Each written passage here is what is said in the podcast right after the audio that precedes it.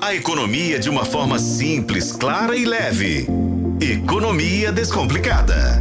Com a editora adjunta de atualidades e de economia de O Tempo, Cíntia Oliveira. Tudo bem, Cíntia? Tudo jóia. Oi, Adriana. Oi, ouvintes. Ô, Cíntia, é, vimos, ouvimos e acompanhamos agora há pouco também em vídeo com o Frederico Duboc e ouvimos a reportagem do Renato Alves a respeito da atenção né, do Brasil em relação às eleições na Argentina.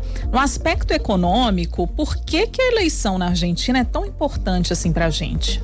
É, é, aquele brasileiro que se importa demais com futebol fala assim, ai, que a Argentina se exploda, né? Deixa Mas pra lá. Não, né? a Argentina é extremamente importante pra gente, né? Nosso terceiro é, maior parceiro comercial. Primeiro a China, depois os Estados Unidos, depois a Argentina. Nós já, tive, já foi melhor a relação entre os dois países, uhum. mas ainda assim muito importante. Nós somos o principal parceiro comercial da Argentina, vale dizer. Bom, gente, eu trouxe números para mostrar como são grandes os valores comercializados entre os dois países. Em julho, a Argentina vendeu uh, ah, 927 milhões de dólares em produtos para gente. E ela importou uh, quase 2 bilhões de dólares de produtos brasileiros. A Argentina vende para gente trigo, centeio e importa soja, Uh, ela importa energia elétrica também. Mas qual que é o tchan principal entre os dois países? São os automóveis e as peças automotivas.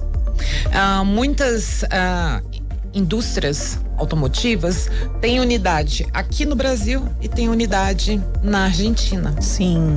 É, vários carros da Fiat produzidos aqui em Betim têm peças que vieram lá da Argentina. Então, isso é muito importante. Isso só existe porque existe o Mercosul, que facilita todo esse trâmite econômico entre os dois países. E aí, por que, que a gente se preocupa com a eleição? Porque Javier Milei ah, fala muito mal do Mercosul, o sonho dele é acabar com o Mercosul. Desculpa, gente, eu tenho dificuldade de entender qual é o problema para ele. Ele fala que a, que a Argentina precisa comercializar com mais com a Ásia, com outros países e tal. E, mas isso não inviabiliza, né? O, o trâmite com o Brasil, a meu ver. É, e aí eu acho que são duas preocupações. Primeiro, que se você viola os acordos do Mercosul, você pode atrapalhar bastante essa balança, né? de, de importações e exportações entre os dois países. Outra coisa que eu fico pensando, gente, também é a questão da visitação. A Argentina é um dos principais lugares favoritos para os brasileiros, né? Esse ano, até setembro, quase um milhão de brasileiros foram visitar a Argentina. Quase um recorde. Por quê? Porque o nosso câmbio está muito bom neste momento, né? Então, é, convenhamos, é mais barato ir a Buenos Aires do que ao Nordeste. Ah, em alguns, em dia, né? Em alguns pacotes, com certeza. E Buenos Aires é uma delícia, é uma cidade maravilhosa, com mil passeios divertidos. Então, assim, brasileiro. Aí, assim, brasileiro quer ver neve? Ele vai pra Argentina. Ele quer ver vinho, ele quer ir para vinhedos, ele vai pra Argentina. Tem muitas possibilidades, né? Aspecto cultural também Aspecto tem, né? Cultural, então, não. Tem para é todos é os gostos. Uma é. delícia visitar a Argentina. E aí o que que acontece? A gente viaja com tanta facilidade porque muitas vezes o brasileiro não tem o passaporte. Mas apareceu uma oportunidade e falou: Eu vou, porque você vai com a sua identidade. E você só pode ir para a Argentina com a sua identidade porque existe o Mercosul. Há um acordo entre os países que permite essa facilitação de entrada e saída.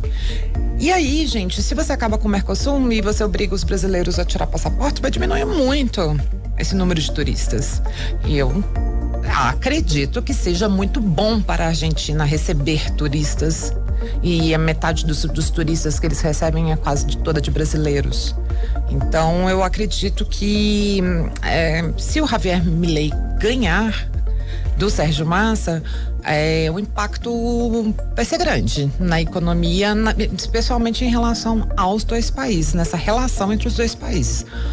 Vai, né, não sei como poderia dar certo uma dolarização da economia e tudo mais, mas vai que dá certo. Mas eu acho que a relação entre os dois países não vai ser tão amigável como sempre foi.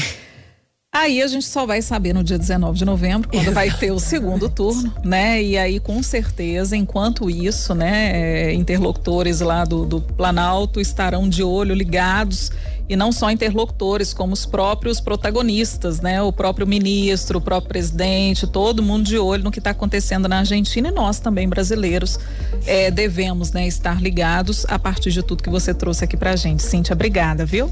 Obrigada, Adriana. Um abraço para você e para os ouvintes.